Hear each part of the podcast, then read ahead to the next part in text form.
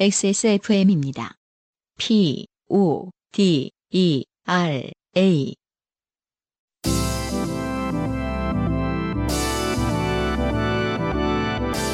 바이닐과 함께하는 요즘은 팟캐스트 시대.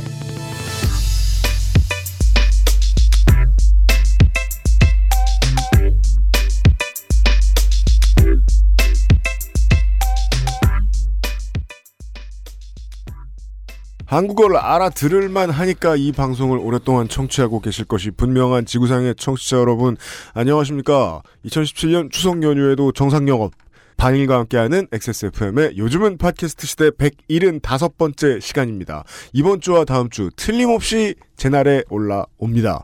엑스에스에프엠의 책임 프로듀서 유엠씨이고요. 안승준 군도 텅 비어있는, 사실 텅 빈 건 아니지고 어, 띄엄띄엄 매우 여유있는 도로를 달려 엑스에스에프엠 스튜디오에 왔어요. 네, 반갑습니다. 생각보다 어, 완전 막 뚫려있지는 않더라고요. 근데 이 얘기는 항상 음. 저희가 이제 벌써 추석이라든지 혹은 설이라든지 네. 어, 명절을 한 일 년에 두 번 했으니까 여섯 번 정도는 한 것 같은데, 그렇죠? 우와, 음, 음. 그러네요. 그렇죠. 뭐 명절 여섯 번은 지나갔네요. 네네. 계속하는 것 같아요, 이 얘기. 뭐 그런가요? 생각보다 뭐 그렇게 뻥뻥 막혔다. 어, 생각보다 뻥뻥 뚫리지 않네요. 얘기는 계속 어, 하고 있는 것 같은데. 저는 뭐 그럭저럭 괜찮았던 것 같은데 음. 안승준 군 사는 동네에는 쇼핑하러 오고 나들이 나오고 네. 이번 연휴가 길어서 그런 사람들이 되게 많아가지고 맞아요. 빠져나오기 네. 좀 힘들었을 거예요.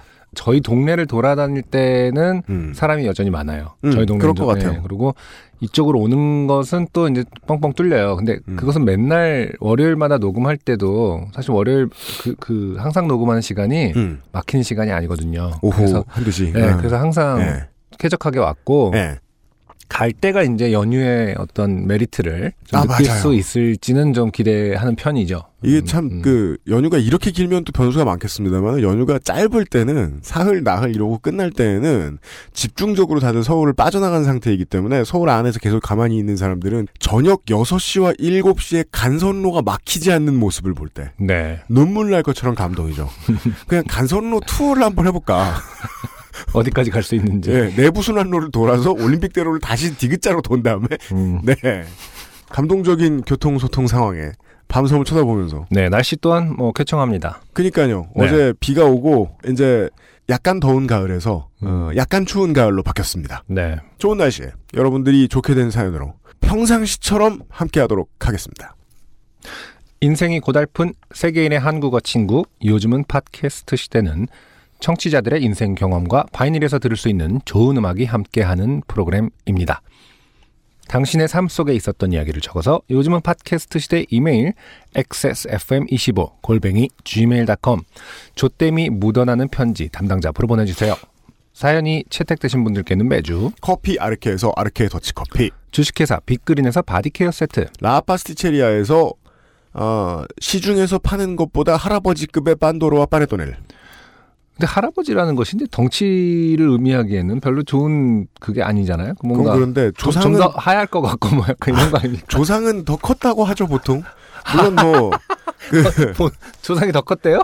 그 뭐 그 그랬다고 하잖아요. 왜? 근데 이게 이제 그 인류 정도로만 세분화했을 때 얘기고 실제로는 음. 뭐 두더지 쥐 뭐 이런 것이 우리의 조상이기 때문에 거기까지 올라가진 말고 아무튼 되게 큰. 네. 그저께도 저 뭐냐. 그 이태원에 잠깐 나들이를 갔다가 보는데 그 어, 주먹만한 빤도로 음. 예, 아주 귀여운 것들이 굴아다니고 있더라고요. 네. 예. 아무튼 그보다 한 세 배에서 다섯 배까지는 커 보이는 네. 빤도로 빠네토네를 그리고 바이닐에서 플럭서스 아티스트 씨디를 콕 집어 콕 김치에서 김치 맛보기 세트를 선물로 보내드립니다. 요즘은 팟캐스트 시대는 사람이 듣는 음악, 사람이 만드는 음악, 모바일 음악 플랫폼 바이닐, 하늘하늘 데일리룩, 마스에르, 커피보다 편안한 아르케 더치 커피에서 도와주고 있습니다. 엑스에스에프엠입니다. 아르케 더치 커피를 더 맛있게 즐기는 방법. 부드러운 바닐라 아이스크림 위에 아르케 더치 커피를 얹어주세요. 바닐라의 향긋함과 더치 커피의 풍미가 어우러진 아르케 더치 아포가토. 가장 빠른, 가장 깊은 아르케 더치 커피. 이승열입니다. 지금 듣고 계신 곡은 노래 원입니다. 앨범 준비 중에 있고요. 조만간 이승열다운 곡들로 인사드리겠습니다. 앨범을 공들여 만드는 시간만큼요. 제작비 또한 늘어납니다. 그리고 이 모든 걸 감당하면서 음악활동을 유지할 수 있는 뮤지션은 안타깝게도 많지 않습니다. 대한민국에서 뮤지션으로 살아간다는 건 어쩌면 자신의 꿈을 위해 포기해야 할 것들이 많다는 의미이기도 합니다. 바이닐에 로그인하세요. 뮤지션의 수익을 줄이며 만드는 묶음 상품이 없는 바이닐. 국내 대형 음원 업체들은 결코 따라올 수 없는 최고 칠십사 퍼센트 아티스트 수익 분배율. 바이닐에서 음악 들으신다고요? 뮤지션과 소비자가 함께 행복한 세상에 투자하고 계신 겁니다. 사람이 듣는 음악, 사람이 만드는 음악. 바이닐과 함께하세요. 좋은 원단으로 매일매일 입고 싶은 언제나 마스에르.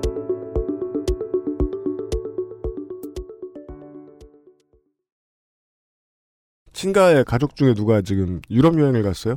아 그래요? 네. 음.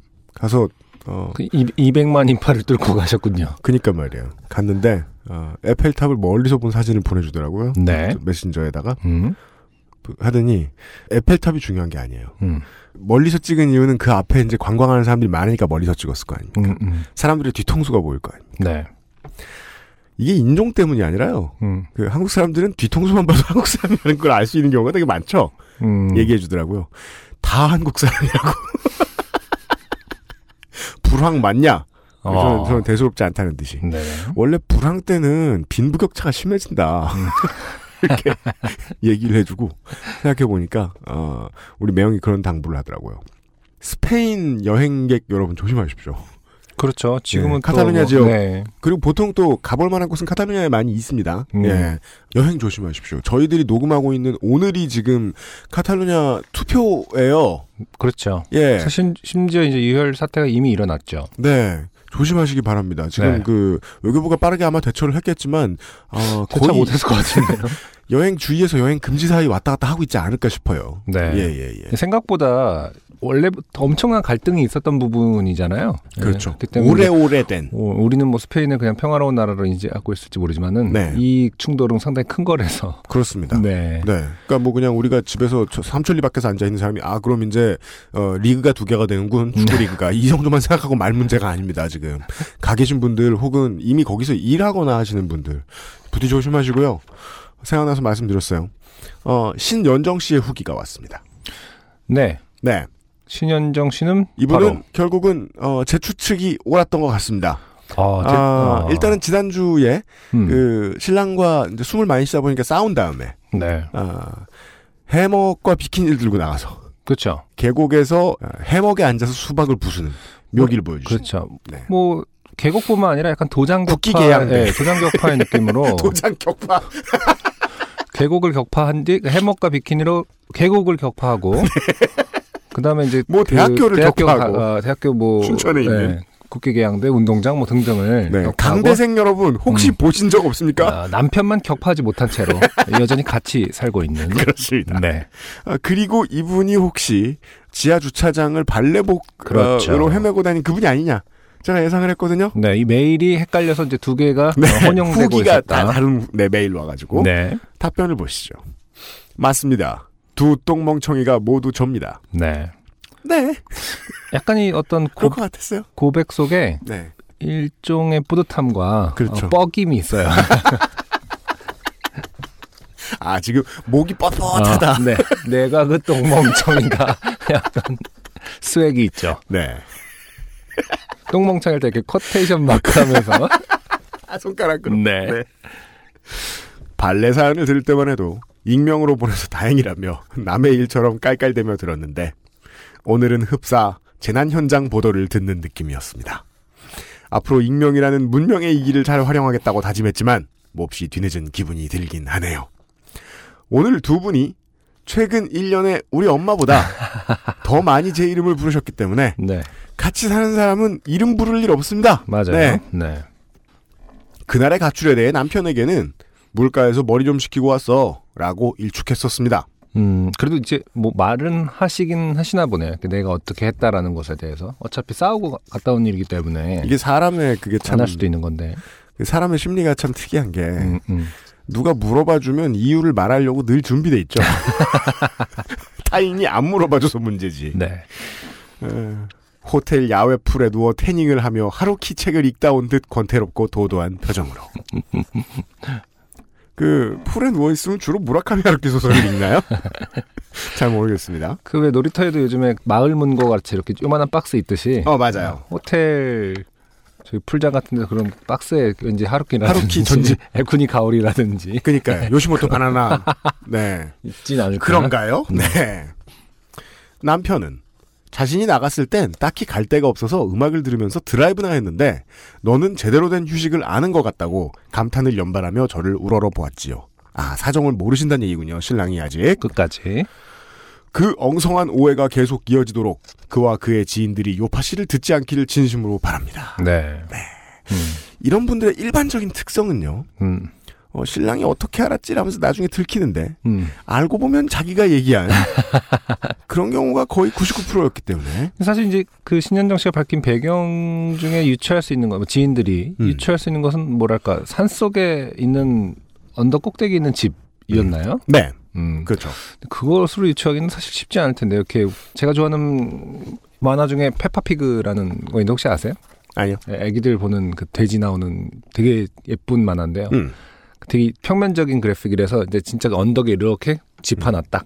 음, 음. 그리고 이제 차 타고 내려오면 그냥 붕 하고 이렇게 언덕 이렇게 내려오는 장면들이 있는데. 어, 예, 예, 예. 그 정도로 도드라진 어떤 지정학적 특성이 아니라면은. 아, 너무 불룩 솟아나와 어, 있어서 집이. 거기 집 딱 하나 있고. 만화에선 걸어 내려갈 수 있지만 실제로는 걸어 내려갈 수 없는 각도로 휘어져 네. 있고. 네. 그 정도가 아니라면은 네. 어, 언덕에 내 친구도 사는데 뭐 음. 이렇게 하기 생각할 수도 있고. 음, 하지만. 하지만 딱, 딱 맞추긴 힘들지 않을 것인가. 아. 요파 씨를 계속 듣는 청취자 지인분이 신랑 지인이나 신랑이 계시다면 어, 중요한 힌트를 들으셨죠? 뭐죠? 어, 아 그러네요. 서울역, 서울역, 서울역 중 한 군데에서 발레복을 입고 뛰어다닌 적이 있는 사람이거든요. 그러네요. 음, 네. 그렇네요. 어, 좀 외딴 곳이라면 아무래도 서울역보다는. 네. 혹은 또 서면역보다는 네. 아니요. 부산이 산이 많아서 또, 어, 네. 두 번이나 뽑아주셔서 감사드린다는 착잡한 인사를 전하며 엑스에스에프엠 식구들 모두 명절 잘 보내시길. 신현정 씨 고맙습니다. 네. 아무튼 그 두 사연 속에 지나고 나서 생각해보면 두 네. 사연 속에 어떤 일맥상통한 네. 어, 기계가 보인다. 그렇죠. 아, 기계. 네, 평하고 싶습니다. 네. 네. 모두가 되게 그 수많은 청취자들이 이분의 호방함에 되게 반하셨었어요. 그렇죠. 네. 영웅이로다. 예, 여튼 신현정 씨 어, 남편 보안 성공하시길 바랍니다. 좋은 추석 되시고요. 오늘의 첫 번째 노래를 듣고 돌아오겠습니다. 아 이렇게 익숙한 이름. 네. 뭐 쾌청한 날씨가 내일까지 이 방송 연휴 동안 계속 이어질지는 모르겠습니다만은 날씨가 어, 좋을 때는 펑크죠. 네. 오늘 기분하고는 딱 맞는 오늘 네. 날씨하고는 딱 맞게 좀 쾌청하게 시작해 보도록 하겠습니다. 네. 크라잉넛의 새로운 싱글입니다. 운 좋게도.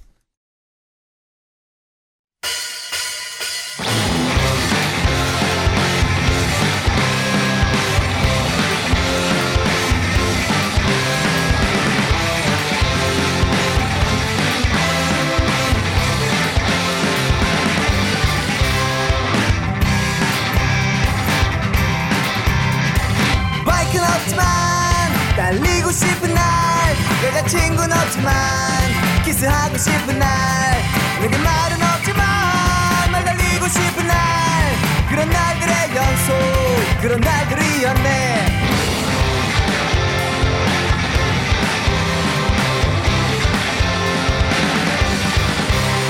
월급이 오르면 한턱 쏘고 싶은 날 여자친구와 함께 놀이동산에 갈까 말하지 않으면 우리 날 순 없잖아 그런 날들의 연속 그런 날들이었네 오랜만에 날씨가 좋았네 이렇게 흐린 하늘 눈부시게 밝았네 오랜만에 내 기분도 좋았네 멍청하게 흘러가는 그런 시간 속에도 운 좋게도 날씨만 좋았네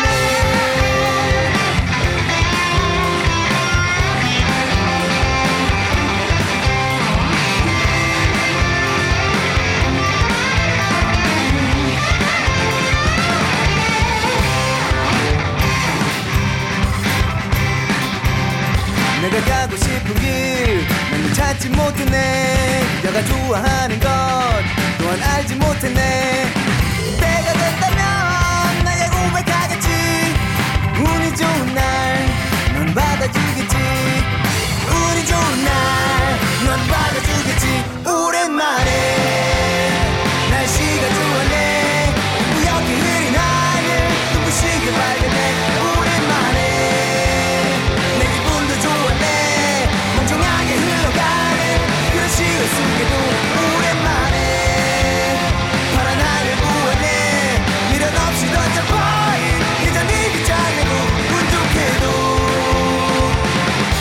날씨만 좋았네. 끝없이 펼쳐진 하늘은 언제나 내게 길을 떠나라고 말하네. 언젠가 너와 만나게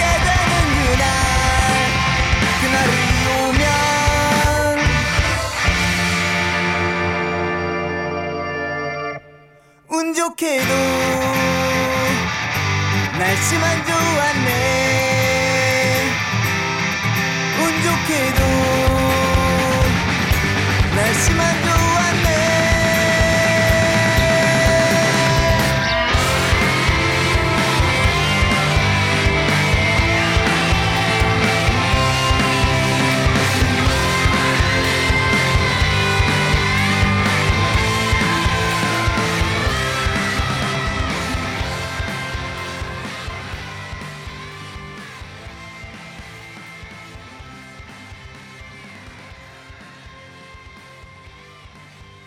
네, 크라잉넛의 운 좋게도 라는 곡 듣고 왔습니다. 미세먼지에 관한 노래죠. 아, 그래요? 열심히 들었는데 지금 알았네요? 아니, 그 날씨만 좋았네라는 게 뭐 그 저도 보도 자료를 통해서 읽었는데 네. 아마 그쪽에서 이제 밝힌 내용이겠죠. 음. 처음 시작은 음. 아 이제 요즘은 날씨가 좋은 것도 운 좋아야 겪을 수 있는 일인가 보다라는 어떤 그런 음. 질문에서 시작을 했다는 거예요. 음. 뭐 가사는 이제 다르게 풀었겠지만 네. 음. 미세먼지를 네. 걱정하다가 아, 음. 날씨가 좋은 것도 결국 운이 진짜 좋아야 날씨가 음. 좋은 것 음. 이런 어떤 역설적인 네. 부, 어, 가사가 나오는 곡이었습니다. 크라잉넛. 네. 예. 아, 크라잉넛이 본격화시킨 것이 두 가지가 있습니다.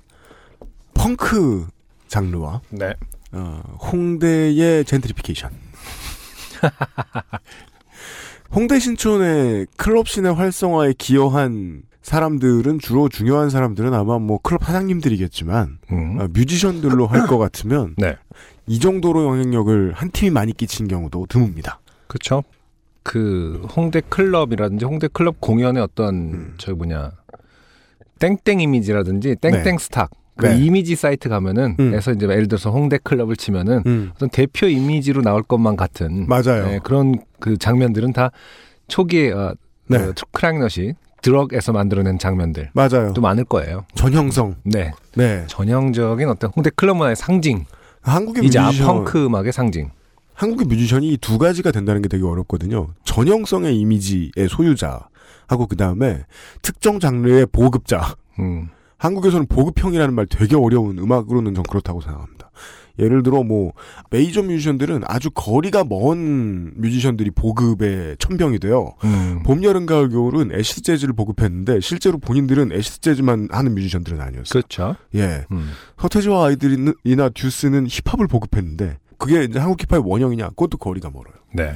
크라잉넛처럼 펑크를 보급했는데 계속 펑크 밴드인 팀 음. 흔치 않다. 음. 네.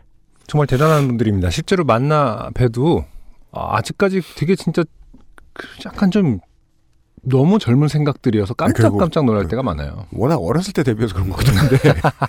예. 젊다기보다는 진짜 무슨 어리다? 아이 같아요. 어. 웃고 하는 철이 덜 들었다. 네, 웃고 즐거워하는 포인트가 음. 아, 되게 어른하고 아. 달라요. 네. 깔깔대고 하는 포인트들이 아이 같아요, 진짜. 학원이나 학교에 쉬는 시간에 들을 수 있는 그런 개그. 유치하다기보다 진짜 천진난만하다고 표현하고 싶습니다. 음. 네, 그리고 네. 특히 뭐 한경록 씨 같은 경우는 이제 베이시스트인 한경록 씨 같은 경우에는 또 뭐 경록절이라는 음.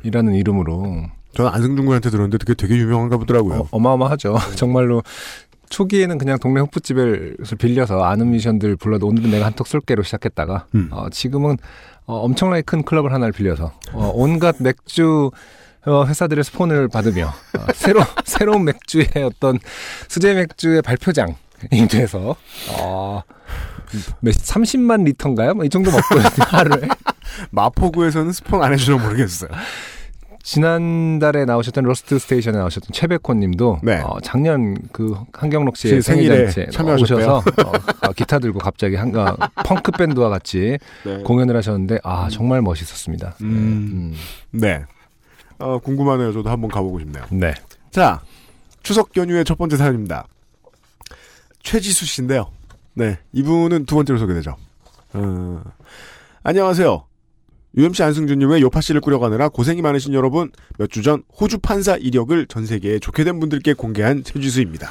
이분입니다. 네, 어, 후기가 아니라 사연이네요. 네, 네. 그레이티 스티치에도 오르신 분이 그렇죠. 두 번째 사연을 보내오셨어요. 어, 이분 성격이 또 그 호주 판사가 된 이유가 우리가 기억해야 될 것이 네. 사실 이모가 네. 뭐 미용실을 하시잖아요. 그렇죠.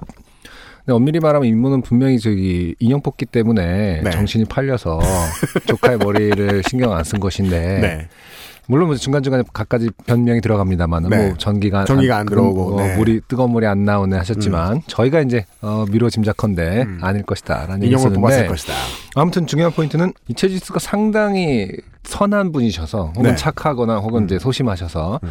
말씀을 잘 못하시는 네. 전혀 못하셨죠. 호주 판사 머리가 됐음에도 불구하고 음. 네. 특히나 이게 이십 대 초반에 많은 사람들이 겪는 문제인데요. 음. 경제생활을 그나마 조금씩 하다 보니까 돈을 버는데 어디가 쓰면 이제 사회생활을 하게 되는 거잖아요. 그것도 나름. 그렇죠. 근데 돈은 든 게 있는데 말할 줄 몰라요. 음. 이분의 사연은 과연 어떤 식 어떤 식으로 전개되는 사연일지 보시죠. 아, 우려가 됩니다. 네. 아, 이분이 두 번째 사연이 이제 또 뽑히셨는데, 어, 그 이유를 많은 사연이 두 번 이상 소개되신 분들을 대신해서 네. 어, 설명을 해주셨어요. 음. 운동을 할수록 더 많은 운동을 하게 되고, 일을 잘할수록 더 많은 일들이 몰려오듯, 좋게 된 사연을 한 번 쓰고 나니 더 많은 좋게 된 일이 떠오르네요. 어. 이번엔 그중 단체 여행 장르에 대해 사연을 써봅니다. 약 사 년 전, 이십여 년간 자영업을 해오신 어머니가 잠깐 가게를 닫고 쉬시기로 하자 아버지는 어머니를 모시고 어디 멀리 여행이나 다녀오라고 하셨습니다. 부모님 돈으로 묻어서 여행을 갈 수 있는 기회가 흔치 않으니 곧바로 여행 준비를 시작했습니다. 여행지에 가면 이제 이런 가족들을 볼 수 있죠. 네. 가족 멤버들 일부가 가서 음. 예, 보통은 이제 아드님이나 따님이 가이드를 하고 네네. 아버님이나 어머님이 이제 묻어서 음. 지갑 역할만 하는 네. 예. 개인적으로 배낭여행, 자유여행을 더 선호하지만 부모님과의 여행을 자유여행으로 가는 초보적인 실수는 저지르지 않았습니다. 네. 아무튼 뭐 첫 번째 사연도 사실은 가족 사연이었는데 음. 두 번째 사연도 그러네요. 가족과 관련된 사연입니다. 이맘때 최지수 어떤 사 년 전이면 아마 고, 고교생 뭐 이러셨을 거예요. 좋게 된 사연들은 대부분 가족들 간에 아, 뭐 그렇, 그렇겠죠. 일어난 일들이 많죠. 네. 아니면 담임이든지 지난주를 기억해보면 네. 여행지는 북유럽으로 정했습니다. 아이고 멀리도 가시네요. 네. 어머니께서 나이를 먹을수록 비행기를 오래 타기 힘드니 갈 수 있을 때 먼 곳으로 가보고 싶다고 하셨거든요. 맞아요. 그렇죠. 어르신들 이런 말씀을 종종 하시죠. 음. 네. 여행사 이곳저곳을 열심히 눈팅한 뒤 북유럽, 노르웨이, 덴마크, 스웨덴을 거친 뒤 발트해 연안 삼 국을 거쳐 러시아에서 하루를 묵고 돌아오는 십삼 일짜리 상품을 구매했습니다. 야, 이게 뭐 이십여 년간 자영업의 은퇴 기념작. 괜찮네요. 네, 네. 네. 사실 전 북유럽에만 오래 있는 상품을 원했는데 그런 건 없더라고요. 저는 유럽 한 달 배낭여행도 두 번이나 다녀오고 그 외 일본, 대만, 태국 여행도 자유여행으로 자주 다녀온 터라 아 이게 대학생 때 시절 얘기인 것 같기도 하네요. 네, 네. 패키지 여행 그거야 뭐 하고 아주 안일한 생각으로 공항으로 향했습니다. 이게 뭐가 아니랬다는 건지 전합니다. 음. 자유여행만 가다가 패키지 여행을 가보면 그렇게 놀랄 수가 없습니다. 음. 네, 너무 많은 한국 사람들과 친해져야 하고요. 음. 한국말로 너무 많은 대화를 해야 하고요. 음. 가보지 않은 곳에 사람 성격에 따라 상당히 너무 많이 가야 될 수도 있습니다. 네네. 패키지 여행은 수속 게이트 앞에서 깃발을 들고 서 있는 가이드를 만나면서 시작합니다. 우리 팀 가이드 앞에는 여러 구성의 사람들이 모여 있었는데 그중 가장 눈에 띄는 무리가 있었으니 열 명의 중년 여성 무리였습니다. 가장 눈에 안 띄는데요. 보통 공항에선 이런 분들이 제일 많아서. 어, 열 명 정도면 뭐 준수하지 않습니까? 그러니까요. 네. 큰 단체 관광 가보면은 이런 열 명씩 모여있는 친구분들이 네. 두세 팀이 더 합칩니다. 음, 그래서 한 그렇죠. 팀이 됩니다. 맞아요. 저희 어머니의 동갑쯤으로 보이시는 그 무리는 아마 여행 개모임인 듯 했습니다. 음. 아유, 촉도 좋으세요. 네. 네. 그리고 저는 거기서 첫 번째 불길한 신호를 감지하게 됩니다. 그분들 근처에서 가이드에게 이것저것 필요한 문서를 받다가 저는 한 어머님이 하시는 말씀을 들었습니다. 요즘 사람들은 똑똑해서 미리 전화해서 패키지 팀에 다섯 명 넘어가는 팀 있냐고 물어본다고 하더라고. 그래서 이번엔 다섯 명씩 나눠서 두 번 예약했지. 이게 무슨 얘기죠? 음, 아, 그러니까 지금 이 최지수 씨의 가족은 이제 다섯 명, 그러니까 어머니랑 최지수 씨 두 분인 건가요? 그렇죠. 음, 그리고 이제 예.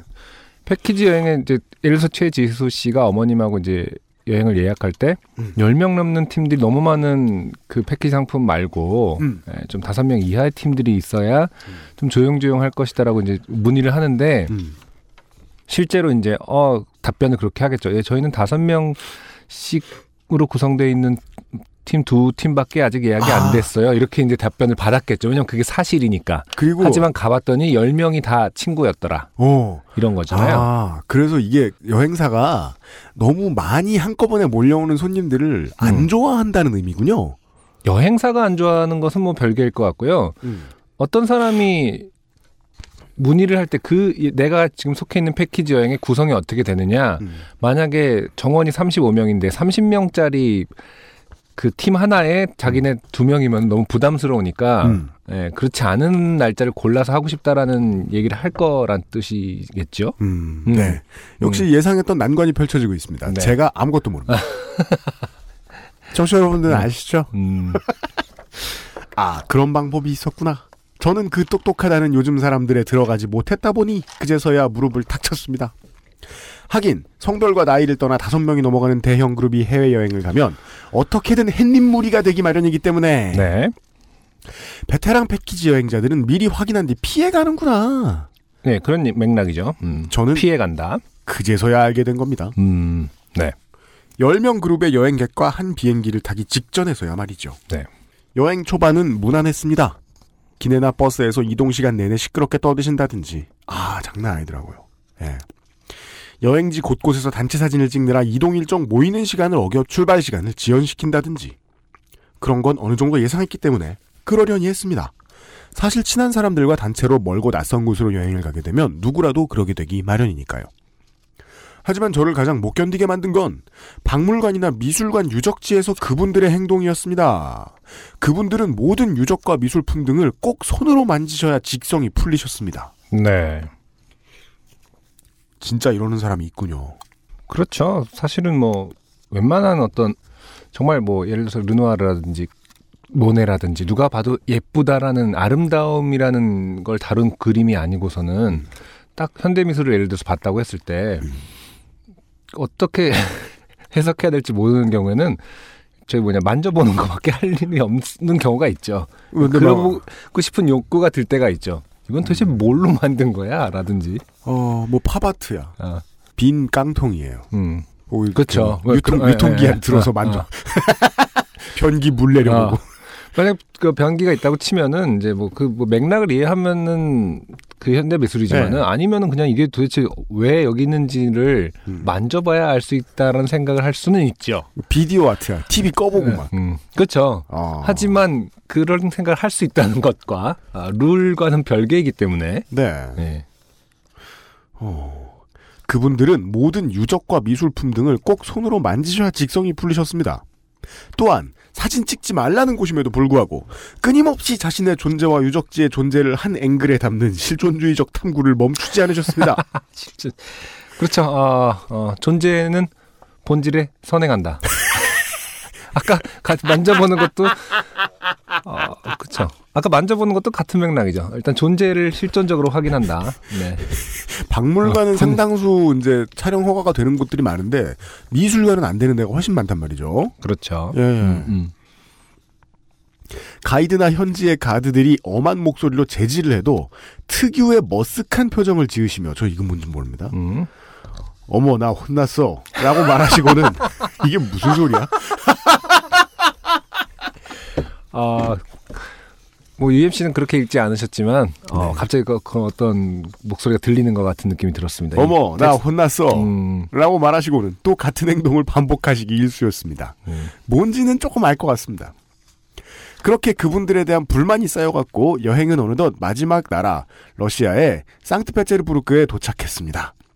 상트페테르부르크에서는 세계에서 가장 크고 오래된 미술관 중 하나인 에르메타주가 있습니다. 바로크 양식의 화려하고 위압적인 내부 장식과 왕실 소장품으로 유명한 곳이죠. 에르메타주는 러시아에서 자격을 얻은 가이드들이 내부 안내를 하도록 되어 있어서 현지에서 합류한 한인 가이드의 작품 설명을 듣게 되었습니다.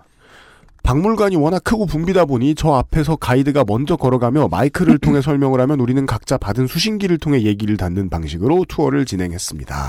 아, 이 부분은 또 저도 몰랐던 부분이네요. 작게 말하기 위한 방식이죠. 음, 음, 네. 음. 그리고 이제 이런 곳들은 나라에 따라서 외국 가이드여도 좋으니까 표준 그 이 이 저 뭐냐 소개를 위해서 공부를 한 사람 따로 자격을 줘가지고 그 사람이 아니면 외부 가이드는 못 들어오게 하는 나라가 있고 네. 아니면 자국 사람이 아니면 소개 못하게 하는 나라가 또 음. 있고 그렇죠. 네.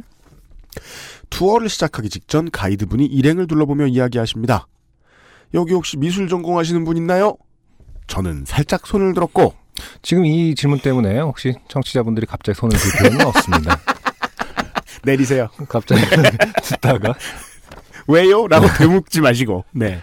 아, 그렇죠. 최지수 씨의 사연입니다. 네. 최지수 씨만 손을 드셨으면 되는 거죠. 그렇습니다. 네. 가이드는 그럼 많이 보고 배워야 하니 앞으로 나오라며 저를 바로 자신의 옆에 두시고 투어를 시작했습니다. 네. 오랜만에 같이 미술을 전공하는 사람과 미술품을 보는 건 재밌었습니다. 음. 가이드분이 설명을 끝내고 이동하느라 마이크를 내려놓은 시간에 틈틈이 미대 이야기도 하고 네. 예술가나 미술에 대한 질문을 하시면 학교에서 막 배운 내용을 주절주절 떠들어 보면서 지적 허영심을 채우는 등 투어하는 동안 가이드와의 대화가 조금 더 편해지고 있었습니다. 네. 그때였습니다. 잠시 잊고 있던 그 십 인의 그룹의 한 분이 음. 가드에게 강한 어조로 혼이 나고 있는 것을 발견했습니다. 가이드분은 후다닥 달려가 중재를 했습니다. 잠시 후 다시 제자리로 돌아온 가이드에게 무슨 일이냐고 묻자 가드 왈 자기가 입구에서부터 지켜봤는데 저분이 계속 그림을 만지고 플래시를 터뜨렸다. 하지 말라고 세 번이나 주의를 줬는데 또 만지고 있었다. 네. 라고 했다는 겁니다. 음. 가끔 유난히 만져보시는 거 좋아하는 팀들이 있어요. 하하, 아이고 저기 또 만지시네. 실존주의자들. 네. 네. 실존주의자들. 현지 가이드는 고객 컴플레인에 굉장히 민감해서 강하게 말하지도 못하는 입장이라 그저 난처하게 웃으시며 간간히 마이크로 만지지 마세요라고 말할 수밖에 없었습니다. 저 이거 왠지 압니다. 음. 똑바로 혼이 나야 되는 이 관광객들이 똑바로 혼나죠? 그러면은 여행사에다 분풀이를 합니다. 맞아요. 네. 음. 그러니까 여행사에는 정당한 컴플레인 말고 그렇지 않은 컴플레인이 너무 많이 들어오는 게 문제인 거예요. 음. 음. 그 모습에 저는 지금까지 쌓아온 분노가 찔끔찔끔 새어오기 시작했습니다. 어차피 사람도 많고 붐비니까 저쪽에 들리지도 않겠다. 저는 가이드 옆으로 몸을 살짝 붙여 투덜투덜 십 인의 그룹의 만행에 뒷담화를 하기 시작했습니다. 저분들 여행 시작부터 저랬어요. 덴마크에서는 이렇게 했고 노르웨이에서는 이렇게 했고 어쩌고 저쩌고. 아니 아무리 단체로 몰려있다고 해도 그렇지 창피함을 몰라요. 진짜 아니 사람이 어떻게 그래요. 그때였습니다. 저와 꽤 떨어진 거리에 있던 어머니께서 인파를 내치고 다가와 제 뒷덜미를 잡아 끌었습니다. 사람 뒷덜미를 잡아 끄는 거는 이 워너브라더스 만화에서나 하는 건 줄 알았더니 네. 네. 깜짝 놀란 저는 어리둥절해하고 있는데 다급하게 절 끌어당기신 어머니는 제게 귓속말로 이렇게 말하셨습니다. 너 말하는 거 다 들려 기집애야. 음. 네 그렇습니다. 제가 조용히 뒷담화를 한답시고 가이드님에게 바싹부터 소근거린 내용들은 가이드님의 가슴팍에 붙어있는 마이크를 타고 전 일행의 수신기로 송신되었던 것입니다. 아, 네. 저도 잊고 있었네요. 그런 방식으로 지금 소통을 하고 있었다는 것을 최지수 씨도 까먹고 있었던 거죠. 네. 이쯤 되면 이제 가이드의 여러 가지 복잡한 심경을 떠올리게 됩니다. 이거를 말릴까? 그렇죠. 근데 말리자니 음. 지금 너무 신났고 떠드는 사람이 최지수 씨가. 음, 그렇죠. 그리고 그냥 내버려 두면 음. 자기가 하고 싶은 말을 대신해 주잖아요. 후자를 택했겠죠. 왜냐하면 또 뭐 이것으로 가이드한테 컴플레인할 부분도 아니기 때문에. 그렇죠. 어, 네. 사실은 뭐 그냥 말리지 못한 것 같고 컴플레인까지 하진 않겠죠. 네. 네. 최지수 씨를 제물로 음. 네. 질서를 되찾으려고 했던 가이드의 시도였던 것 같다. 음. 어쩐지 가이드님이 제가 하는 말에 그저 허허 웃으실 때 눈치를 챘어야 했는데 음. 저는 뒤를 슬쩍 돌아봤을 때 마주친 시빈의 공격적인 눈빛이 단순히 기분 탓이 아님을 알았기에 최대한 앞줄에서 빠르게 걸으며 투어를 마쳤습니다. 다행히 그 뒤로 크게 험한 장면은 없었습니다. 그 시빈 중 한 분이 지나가시다가 저에게 말 함부로 하고 사는 거 아니야 라고 하고 가신 정도? 네. 지금 생각해보면 가뜩이나 난감했을 가이드분을 더 난감하게 만드는데 일조하지 않았나 싶네요. 갑자기 날이 선선해지나 했는데 다시 또 더워지네요. 보내주신 커피 정말 잘 마시고 있습니다. 긴 사연 읽어주셔서 감사합니다. 수고하세요. 네, 최지수 씨 고맙습니다. 네. 일단 어머님께서 무마를 하셨을 가능성이 높죠. 아. 아이고, 제가 철이 없어서 뭐 이런 식으로 해서. 아, 그런 식으로. 왜냐면 또 어머니 입장에서는 또 같은 세대이기 때문에. 네. 딸도 딸이지만은, 음. 딸도 딸이라기보다는 그.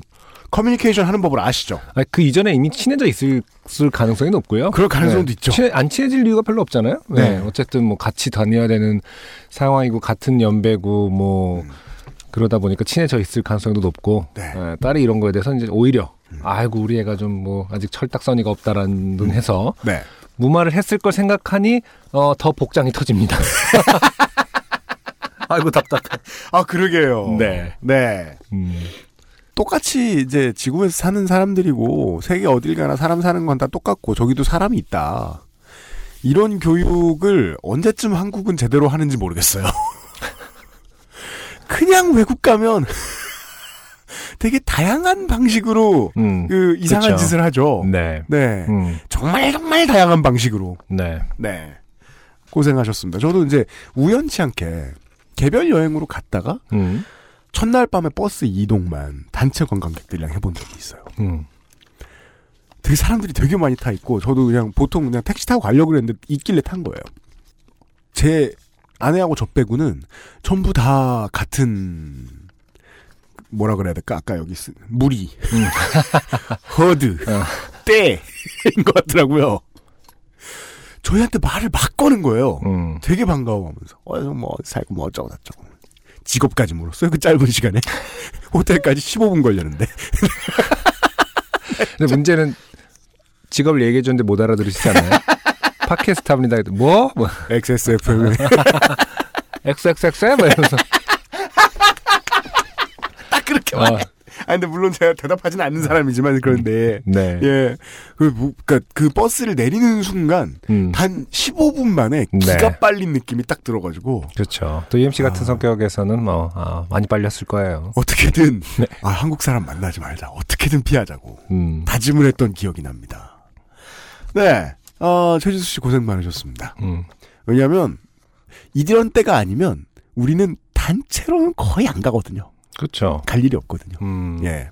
그래서 또 그 관광지에서의 재미있는 점들 중에 하나가 개별 여행을 가서 네. 다른 나라 단체 관광객들 사이에 껴보는 게 되게 재밌습니다.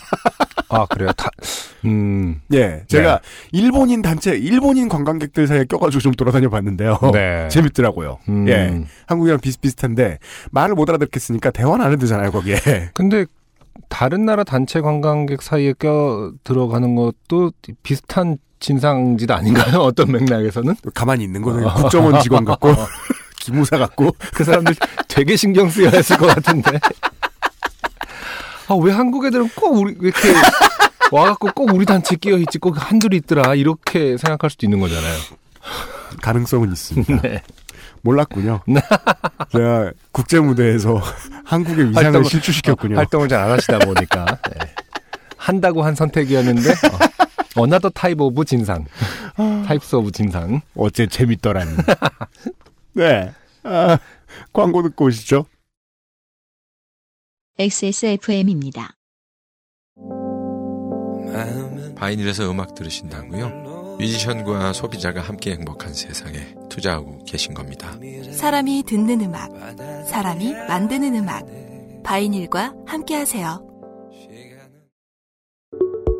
좋은 원단으로 매일매일 입고 싶은 언제나 마스에르.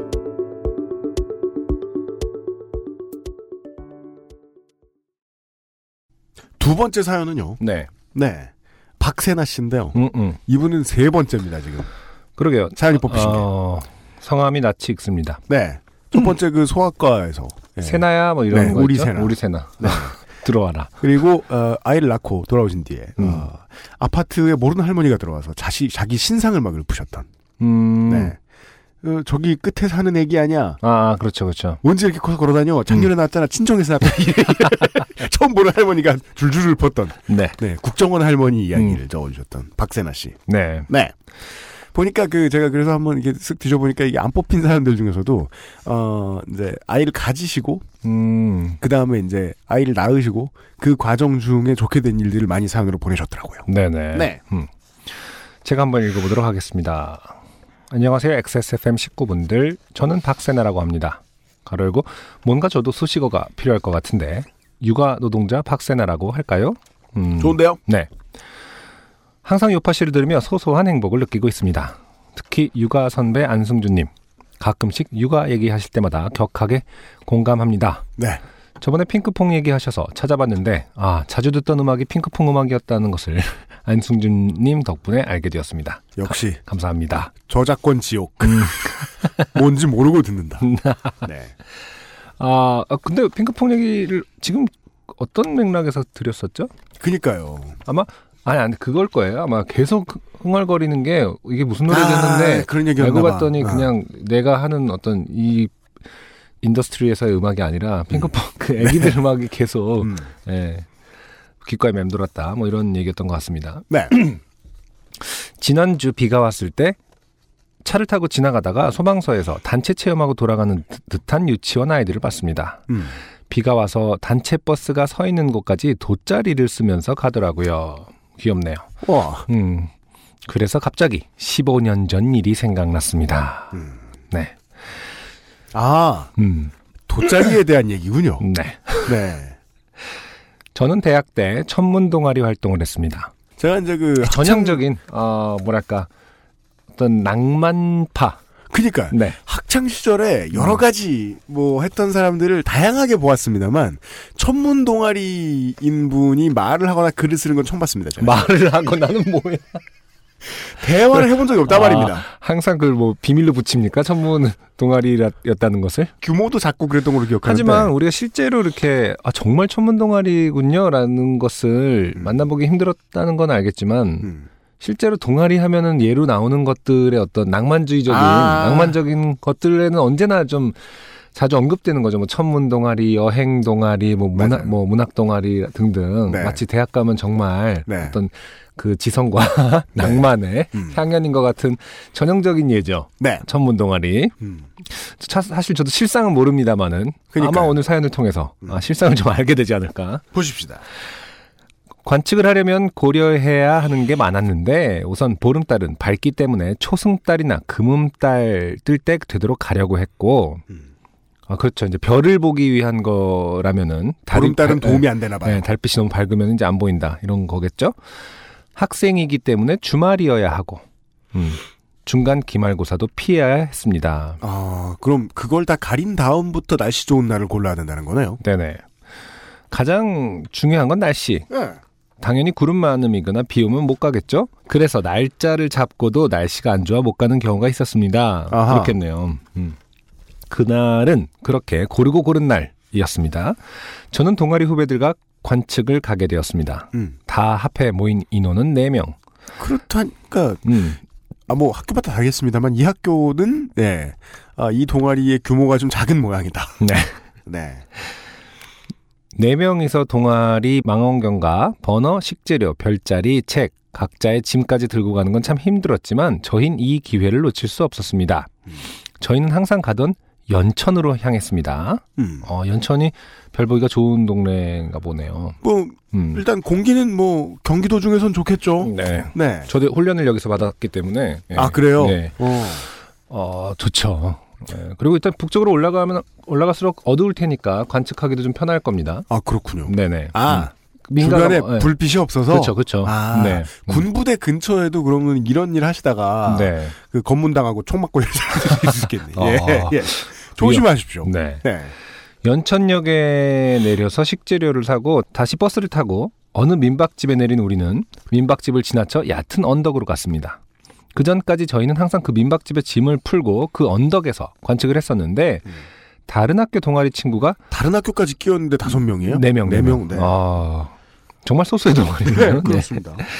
어차피 밤새 관측할 건데 민박하는 거 아깝지 않아? 라고 하면서 자기네 학교는 그냥 노숙을 하면서 밤샘 관측을 한다는 것이었습니다. 네. 이 노숙 이런 건 노숙이라고 표현하진 않죠. 뭐 수경이라든지 이렇게 그, 그냥 뭔가, 그냥 앉아 있는 것, 비박, 그냥 뭐 밤샘. 음, 노숙은 좀 갑자기 뉘앙스가 좀 안 맞긴 합니다만은. 음. 생각해 보니 민박집에서 자는 것도 아니고 너무 돈이 아깝다는 생각에 저희는 그날 민박을 하지 않기로 하였지요. 음. 아 다른 동아리 학생의 어떤 문화에 네. 아, 팔랑팔랑. 그러네요, 어, 그러네요. 듣고 말았습니다. 네. 그래서 버너까지 챙겨갔던 것이었습니다. 음. 어, 그렇게 언덕에 올라 짐을 풀고 해가 지기 전 밥을 해먹고 관측을 하자고 했죠. 음. 그때 후배가 짐을 뒤적거리다가 언니 혹시 코펠 어디 두셨는지 아세요? 음, 코펠? 저기 있지 않아? 어, 그러나 어디에도 코펠은 없었습니다. 자, 음. 인간이 살아남기 위해 필요한 게 너무 많아요. 그죠? 음. 네.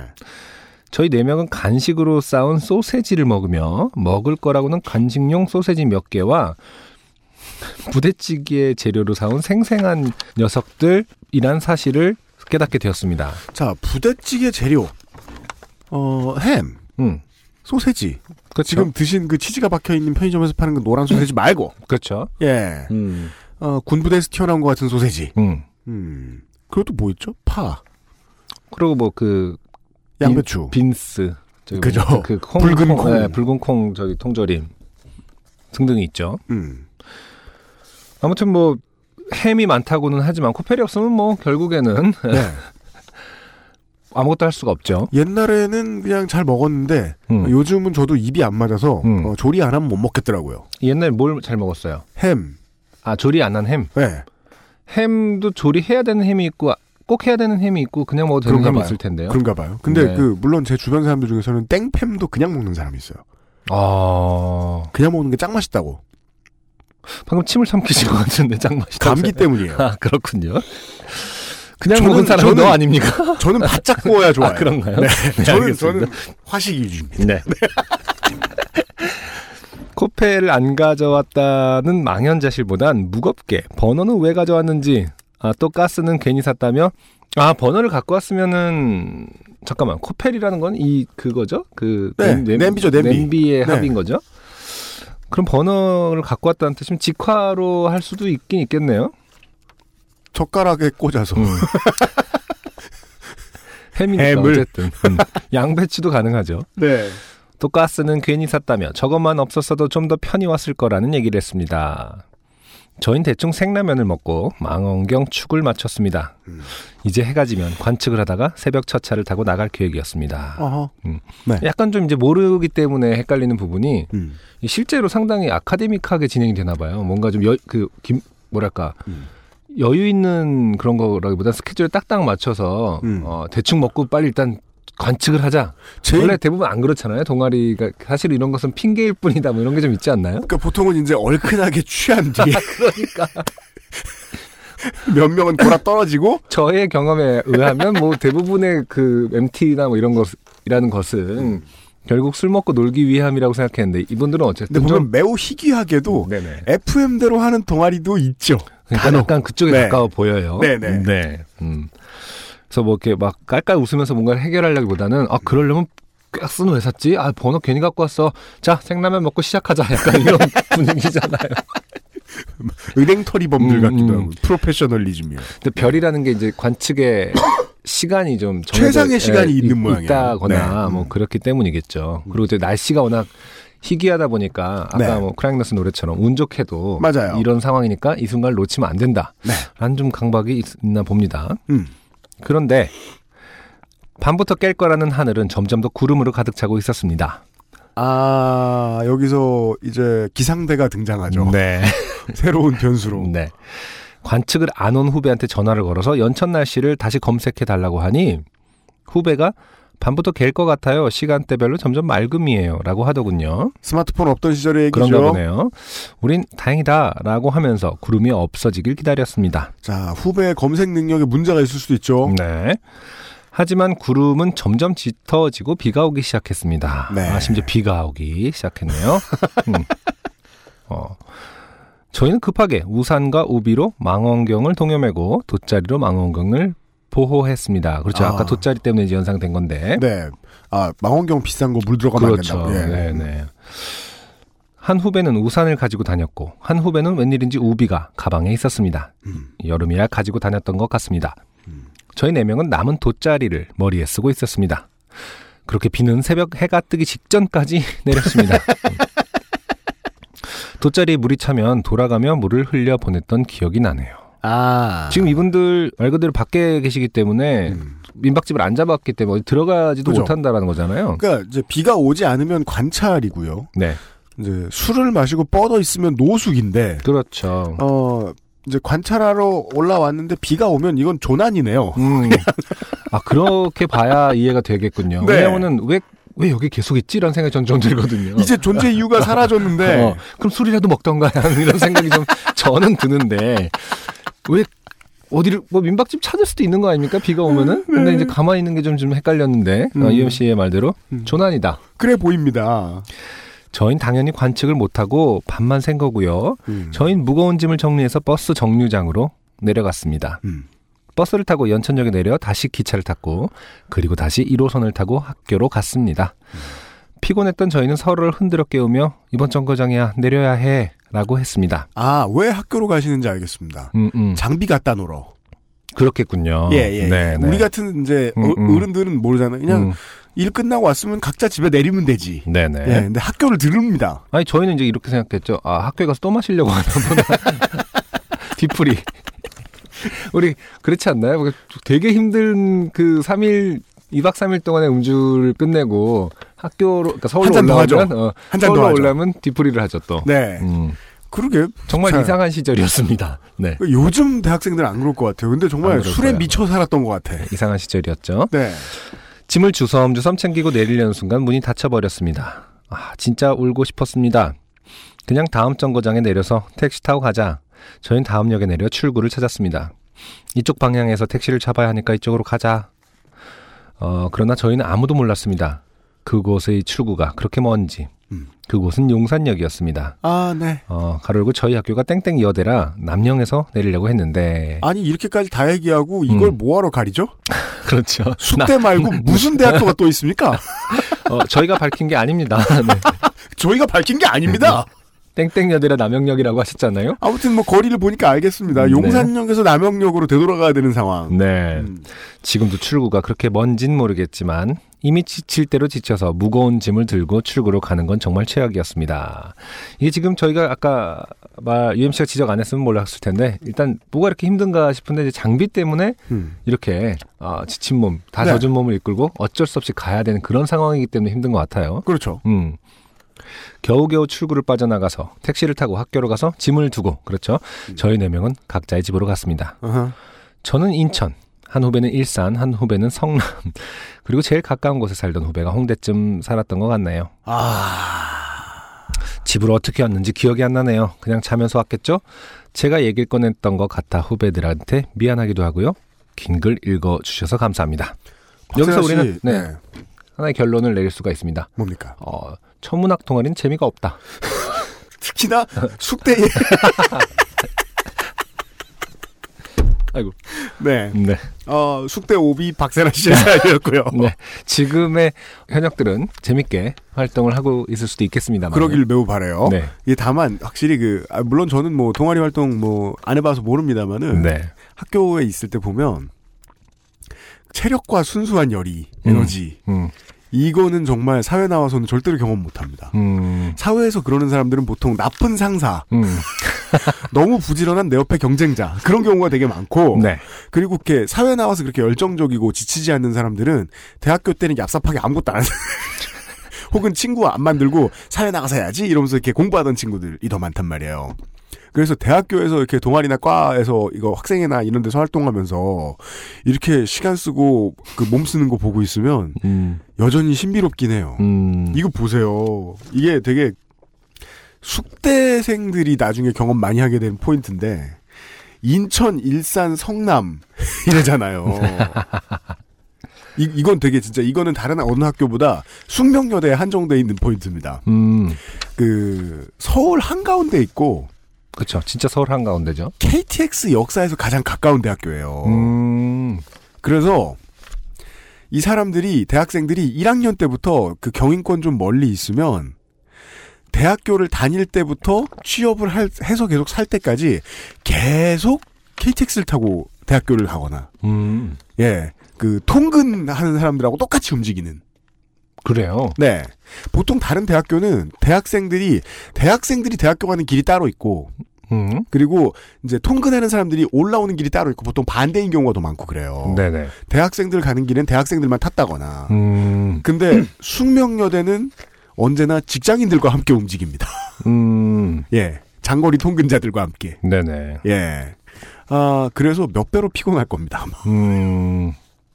여튼, 어떻게 인천, 일산, 성남에서 용산의 학교까지 금요일에 나와서 토요일에 헤어지면서 하는 일이 변을 보는 것이냐. 음. 저희들이 교양이 없어서 아직 잘 이해 못하겠다.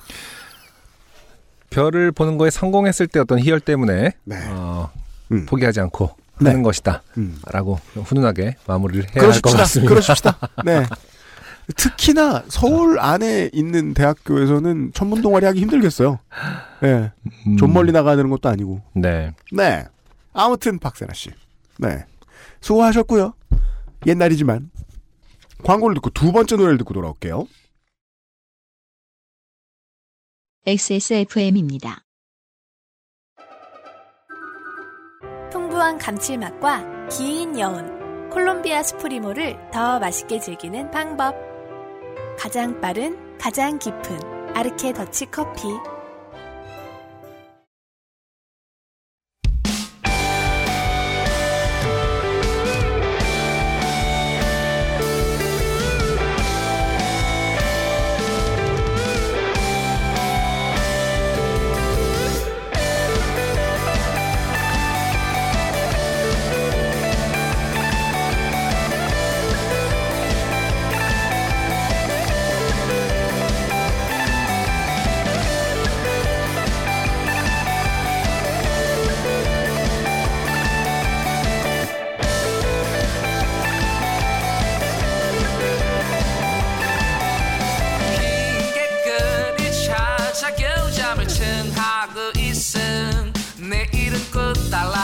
그양 마치 처음 다짐하듯 지키지도 못할 약속만은 참 느느큰 그럴듯하게 변명하고 맘에도 없는 사과해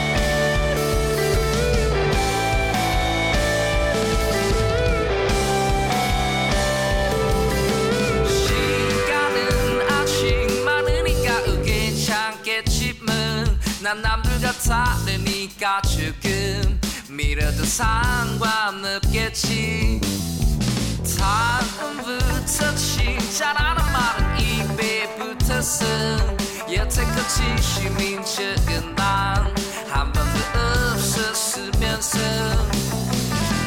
Oh baby please don't ask me I'm not okay I am not okay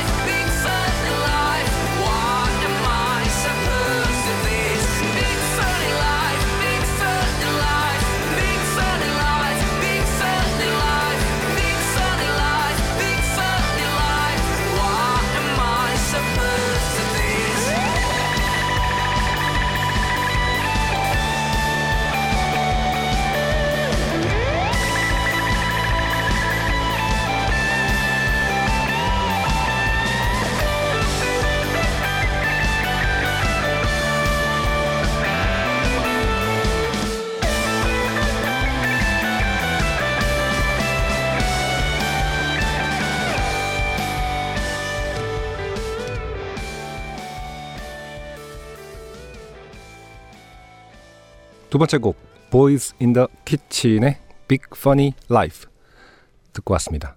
네, 발음이 인상적이에요. 네, 어, 저희가 지금 처음 소개해드리는 밴드가 아닙니다. 네, 보이즈 인 더 키친은 제가 한번 소개한 적이 있는 것 같아요. 네, 어, 워낙 이천십사 년인가 이천십오 년 음반을 한번 소개해드린 적이 있어요. 아, 워낙 데뷔 이듬해 이천십사 년 가을에 앨범 데뷔한 걸로 알고 있는데 이천십오 년에 모든 많은 상들을 휩쓸었고, 네 맞습니다. 예, 그래서 말 그대로 두각을 나타냈던 밴드이기 때문에, 네, 어, 저도 무척 좋아하고 어, 했었는데 아, 이번 앨범 정규 첫 앨범이거든요. 네. 일 집이에요. 네. Out of the Kitchen이라는 타이틀로 Boys in the Kitchen의 Out of the Kitchen이죠. 네, 풀랭스 앨범이네요. 아, 간만에 정말 제 스타일로서는 너무나 만족스러운 음. 앨범이었어요. 특히 밴드 음악을 좋아하는 저로서는 음. 그리고 저는 딱 이런 느낌의 밴드 음악을 좋아하거든요. 그러니까 안승준 군이 저런 말 가끔 하는데 음, 항상 그 다른가요? 뮤지션마다 서로 달라서 예, 알아차리긴 쉽진 않지만 아, 뭐 이런 있겠네요. 팀도 있군요. 네, 네. 어, 그때 뭐 발음 특이하다고 하셨는데 약간 그것도 진짜 매력인 것 같아요. 어떻게 하면 더 뭐랄까 음악적 한국어를 제가 지금 노래 시작하고. 음. 치, 칠에서 십 초 어, 뒤에 어, 무슨 소리야? 무슨 말을 하는 거지? 이랬는데 저는 음악가로서 뭐 래퍼도 그런 고민을 좀 많이 하셨을 것 같은데 어떻게 하면 한국어로 말하는 것을 훨씬 더 어, 유니크하게 그렇죠. 할 수 있을 것인가. 발음만으로도 혹은 네네. 가사 전달력이라든지 뭐 이런 거 다 포함해서 네. 어떻게 하면 나만의 전달을 할 수 있을 것인가 고민을 많이 하잖아요. 네. 음. 그런 부분에 있어서도 정말 매력적인 것 같고요. 어, 단순한 어. 방식으로 가사를 암호화시켰어요. 음, 음. 네. 약간 뭐 블러 초기 앨범들도 사실은 그랬다고 하잖아요. 네. 그, 그 노동자들이 쓰는 언어를 그대로 음. 가감 없이 드러내면서 음, 음, 음, 음. 최초로 데뷔를 했을 때 엄청난 네. 지지를 받았었거든요. 네. 또 표준어화 시킨 영어가 아니라 음. 그냥 뭐 사투리 같기도 하고 그, 그 노동자들의 커크니 언어 그쪽을 네. 그대로 드러냄으로써 음. 어, 문화색을 확실히 음. 한 뭐 이런 케이스라고 하는데 이 역시 방언 같기도 한데 방언만은 아니에요. 음, 약간 의도적인 네네, 그런 음악 음악적인 창법이죠. 음. 네, 그렇습니다. 보이즈 인 더 키친의 새 앨범이 플랭스 앨범이 나왔습니다. 네, 어, 평론가들이 아주 좋아할 팀입니다. 음, 그런가요? 네, 내년 어. 초에 반응이 기대됩니다. 네네. 네, 음. 아, 바이닐에서 보이즈 인 더 키친의 새 앨범.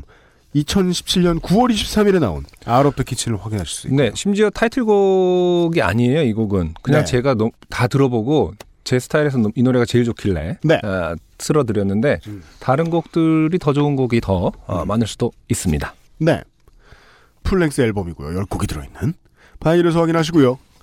오늘의 마지막 사연입니다. 정상은 씨의 사연인데요. 이 사연의 주인공은 이제 아, 전답 음. 논밭. 음. 자, 전답. 보시죠. 안녕하세요. 요파씨를 듣다가 문득 최근 제게 있었던 소소한 좋게 된 얘기도 나눠볼 수 있지 않을까 하고 사연 보내봅니다. 저는 회사에 스쿠터를 타고 다닙니다. 항상 풀 정장을 갖춰입고 예쁘고 깨끗한 클래식 스쿠터를 타고 출퇴근을 하지요. 네. 자, 이 상업지구에 이러고 다니는 분들이 계세요. 음. 보고 있으면 아주 특이한데 음. 되게 일을 열심히 하는 청년 같다는 느낌을 줘요. 음. 무슨 뜻이냐? 반대로 이렇게 그, 그 자가용 몰고 다니는 사람은 음. 그 세단 몰고 다니는 사람은 뭔가 좀 성격도 안 좋아 보이고 아주 지루한 어른 이런 음. 것 같은데 음. 그 클래식 스쿠터에다가 정장을 음. 딱 받쳐 입고 다니면 네. 아, 되게 열심히 일하는 사람인가? 막 이런 아, 느낌을 줄 때가 어떤... 있어요. 일단 일에 어떤 재미와 의욕을 느끼고 있다. 나 되게 열심히 아, 한다. 아, 라는 부분이 좀 드러나 보이나요? 나는 가족을 부양하고 있다. 뭐 음. 이런 것 같기도 하고. 음. 그 일은 올 봄에서 여름 넘어갈 때쯤 아주 날씨 좋았던 날에 벌어진 일입니다. 그날은 일 년에 몇 번 없는 업무상 출장을 가야 하는 날이었습니다. 작은 공장에 방문해서 공장과 물건들을 살피고 오는 업무였죠. 그 공장은 약간 시골에 있는 저희 사무실에서 차로 한 시간 정도? 논과 논 사이의 국도를 달리면 도착하는 또 다른 시골에 있었습니다. 평소에 특별한 일이 없다면 차가 있는 다른 분이 다녀오시거나 차를 빌려서 다녀오는데 그날은 날씨가 좋으니 제가 스쿠터를 타고 다녀오기로 했습니다. 점심을 먹고 맑은 하늘에 시원한 바람을 맞으며 룰루랄라 차도 없는 시골길을 달려 공장으로 향하고 있었습니다. 네. 한참을 달리다가 신호등 빨간불에서 스쿠터를 세우고 하늘과 논을 구경하며 기분 좋다고 생각하고 있었습니다. 아, 좋죠. 네. 네. 음, 저도 학교 다닐 때는 스쿠터를 타고 다녔거든요. 아, 네. 네. 그러니까 날씨 좋은 날 스쿠터 타고 조금만 나가도 정말 느낌이 다르잖아요. 음, 음, 기분을 맞아요. 조금은 이해할 수 있을 것 같습니다. 네. 그리고 초록불로 바뀌어 출발하면서 보니 오른쪽 구두 발가락 부분에 웬 개구리가 한 마리 앉아 있더군요. 네. 처음에는 뛰어내리겠지 하고 발을 요리조리 움직여보는데 제 구두 위에 무임승차한 개구리는 내릴 생각은 안 하더군요. 네. 네. 아, 이야기의 중요한 개입이 시작되었습니다. 음. 그렇다고 발을 흔들어 보려니 음. 스쿠터가 균형을 잃을까 무섭고요. 그죠? 신기하네요. 개구리가 그 요즘 개구리는 뭐 사람을 많이 경험하지 못했기 때문에 음. 뭐랄까 빨리 사람을 안 두려워할지도 모르겠는데 음, 아니 오히려 안 두려워한다기보다 빨리 뭐랄까 뛰쳐나갈 것 같은데 점프할 것 같은데 음. 어, 개구리 입장에서도 참 동물들은 서로 성격들이 달라요. 음, 음. 개구리 입장에서 스쿠터는 처음 타보기 때문에 그죠. 네. 와 아, 간다. 어, 어 시원한데 고고고고. 물론 어, 표피의 습기가 없어지는 것 같긴 하지만 그죠. 어. 눈을 슬슬 닦으면서. 무시하고 달리려는데 너무너무 신경 쓰이는 겁니다. 그렇죠. 예. 아, 저는 잠깐 창문 열었던 차 안에 무당벌레 하나 들어와도 그렇게 신경 쓰이는데. 음. 야, 너 집이 어딘데 왜 뭐하냐. 나가라, 빨리. 지금 나가지 않으면 너무 다른 곳에 살게 돼. 그니까. 네. 처음부터 다시 시작해야 돼, 너. 지금까지 네가 싸워왔던 그러니까. 모든 것. 어허. 음. 아. 결국 논 옆에 스쿠터를 세웠습니다. 그리고 스트레칭도 좀 할 겸 스쿠터에서 내려서 논을 향해 발을 서너 번 세차게 흔들었습니다. 다행입니다. 저는 이제 뭐 이것 때문에 스쿠터 사고가 났을 거라고 생각했는데 그러니까 말이에요. 어, 스쿠터는 잘 세우셨네요. 근데 어. 바이크를 타는 사람들이 그쵸, 은근히... 함부로 몸을 좌우로 움직이지 않거든요. 맞아요. 맞아요. 예. 네, 진짜 매일매일 타시는 분들은 상당히 조심스럽게 그 균형감은 음, 다 있으시죠. 룰을 정해놓는 분들이 많죠. 음. 개구리는 저 멀리 논을 향해 날아갔습니다. 네. 하지만 날아간 것은 개구리만이 아니었습니다. 아... 이런 얘기예요. 네. 아, 개구리가 신발을 꽉 잡고 있었군요. 그립감이 아주 좋아. 이러면서. 아, 애초에 애초에 스쿠터를 탄 것은 스쿠터가 아니라 신발이 어, 마음에 들어서. 아, 옥스포드 스타일. 가죽이다. 내 새 집이야. 음. 이러면서. 자. 개구리와 함께 제 구두 역시 반짝이며 하늘을 가르며 논으로 떨어지고 말았습니다. 아, 개구리 입장에선 득템. 그죠? 이렇게 아는 채로 떨어진 거 아니겠습니까? 아싸! 이러면서 멀어지는. 새로운 보금자리.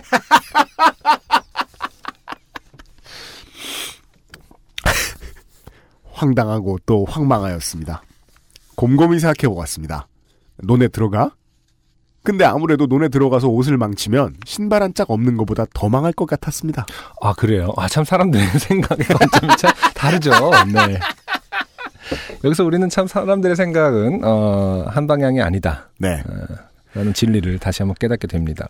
논으로 한참을 들어가야만 닿을 수 있을 만큼 멀리 날아가서 밖에서는 꺼내지도 못하고요. 음. 빠른 포기 후 저는 다시 한쪽에는 구두, 한쪽에는 흙 묻은 양말로 달렸습니다. 네. 이거는 이제 이유가 다양할 수도 있는데, 어, 각 아이템들의 단가를 파악해야 되고요. 그럴 수도 있고요. 네, 수트가 훨씬 비쌌다. 어, 예, 혹은 구두가 훨씬 쌌다. 뭔가 뭔가. 네. 그럴 수 있겠죠. 가다가 구두 살 곳이 있으면 임시로 구두 하나 사야겠다고 생각은 했습니다. 네. 하지만 시골이라 아무리 달려도 공장에 가까워질 때까지 구두 살 곳은커녕 편의점 슈퍼 하나 없더군요. 네. 우리가 몇 주 전에 보신 사연 때문에 이런 그렇죠. 건 아실 수 있어요. 그 편의점 슈퍼에서 사면 음. 네, 지압용 그렇죠. 슬리퍼 정도를 줄 네. 수도 있다. 네. 신호에 걸려서 스쿠터에서 발을 내릴 때마다 발바닥이 뜨거웠습니다.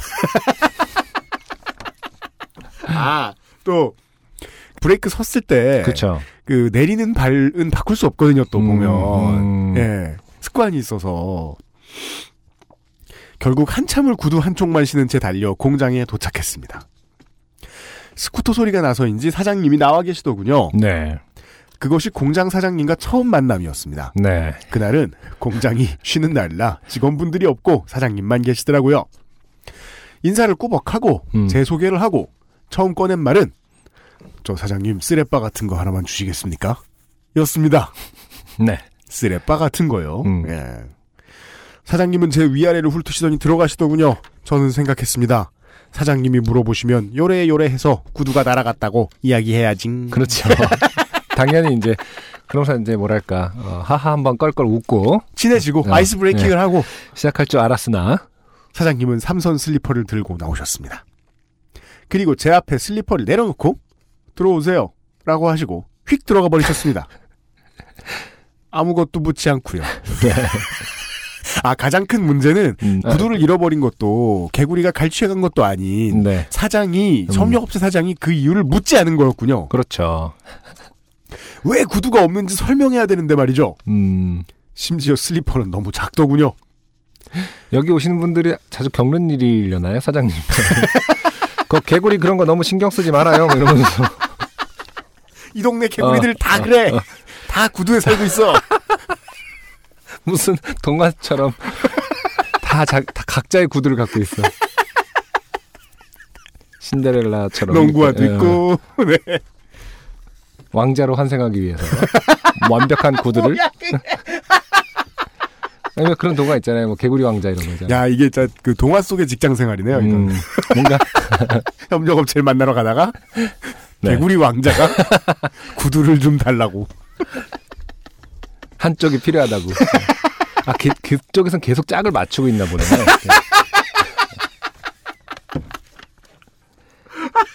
아무튼 사장님은 아무것도 묻지 않으셨다라는 면에서 아, 다, 아, 다 자, 알고 있다. 어, 자주 일어난 일은 아닌 것인가. 음. 양쪽 다 갈아 신을까 고민하다가 본인의 아들이던가. 아, 걔가 또 저주를 당해가지고 진짜 짜증나 죽겠다고. 본인의 아들. 양쪽 다 갈아 신을까 고민하다가 슬리퍼도 작고 해서 한쪽만 신고 한쪽 한 손에 슬리퍼를 들고 절뚝거리며 따라갔습니다. 네.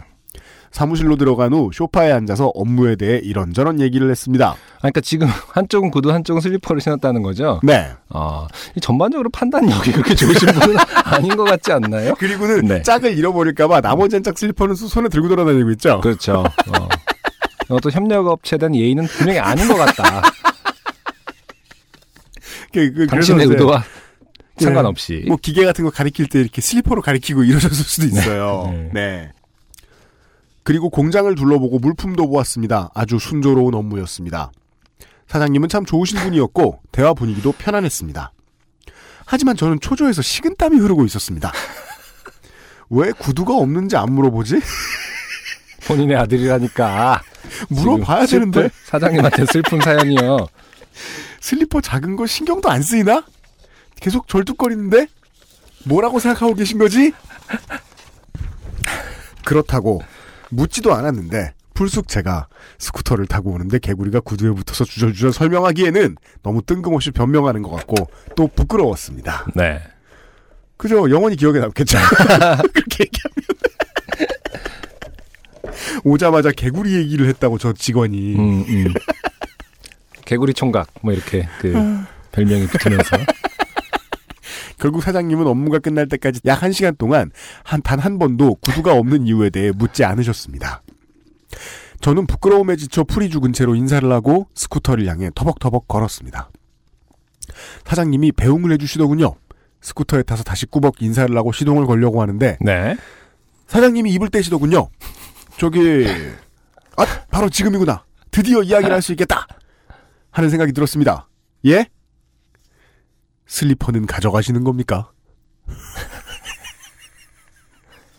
아 죄송합니다. 드리겠습니다. 바로 슬리퍼를 벗어드렸습니다. 사장님은 슬리퍼를 받아들고 다시 입을 떼셨습니다. 저기 이제 드디어 신발에 대해서 물어보는구나.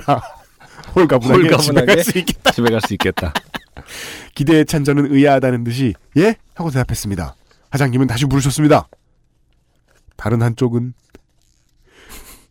제가 한쪽 슬리퍼를 들고 사무실에 들어가서 소파 옆에 내려놨거든요. 아, 아까 사무실 소파 옆에 놔뒀습니다. 그러다 사장님이 얼굴이 펴지시며 네 알겠습니다 안녕히 가세요 하고 바로 뒤돌아서 총총 들어가 버리셨습니다.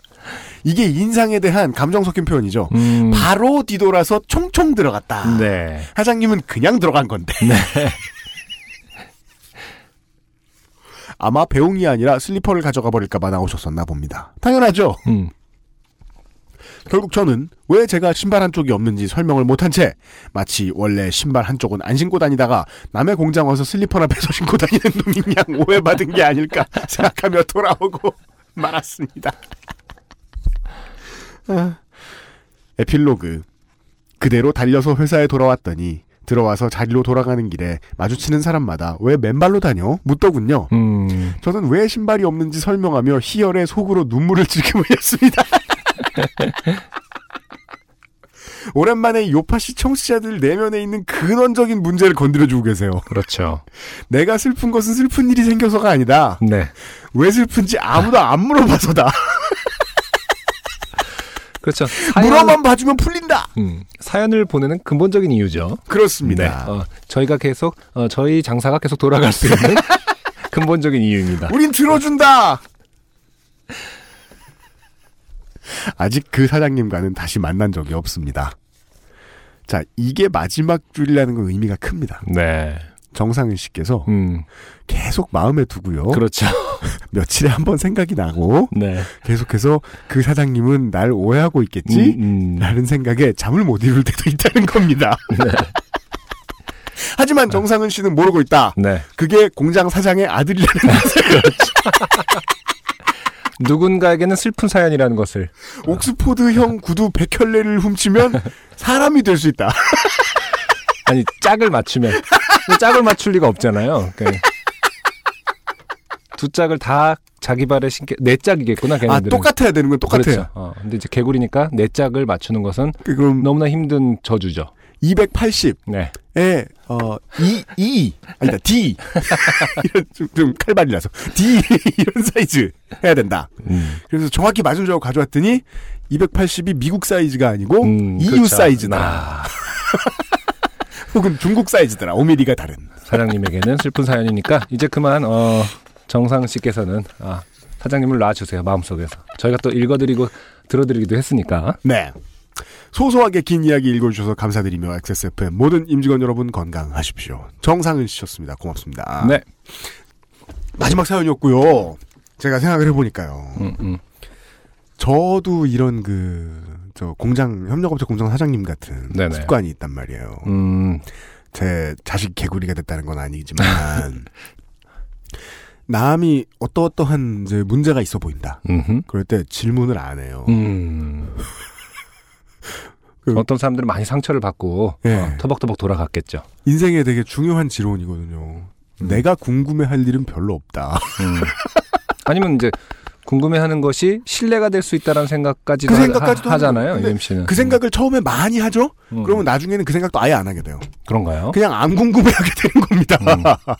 이제 오해의 시작이죠. 어, 상대방은 아, 저 X는 나에 대한 애정이 없구나.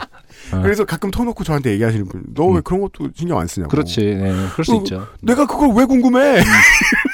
그러면 이제 애초에 의도와 많이 달라졌잖아요. 이미 결과가. 애초에는 배려와 소 배려의 화신이었는데 방금 발화는 내가 그걸 왜 궁금해로 끝나고 말았단 말이에요. 냉혈한이 되어요. 네. 이게 이제 어, 오해가 어떻게 생기는 것인지 아, 이런 부분에. 어. 아주 잘 드러난 예였다. 네, 어찌 보면 네. 이 제 습관을 고치기 위해서 만들어진 프로그램이에요. 요즘은 팟캐스트 네, 뭐, 시대는. 이제 다들 알고 계세요. 네. 저를 알아주셔서 너무 고마워요. 아무도 안 들어줬거든요. 청취자 여러분 감사드립니다. 추석 때 고생이 많으십니다. 특히나 추석 때 못 노는 수많은 노동자 여러분. 저희들도 그 연휴 즐기시는 분들을 위해서도 함께하지만 특히나 여러분들을 위해서 다음 주에도 정상 영업하도록 하겠습니다. 안승준과 유엠씨였습니다. 안녕히 계십시오. 감사합니다. 우효입니다. 지금까지 들으신 방송은 인생이 고달픈 세계인의 친구 요즘은 팟캐스트 시대였습니다. 엑스에스에프엠입니다. P-O-D-E-R-A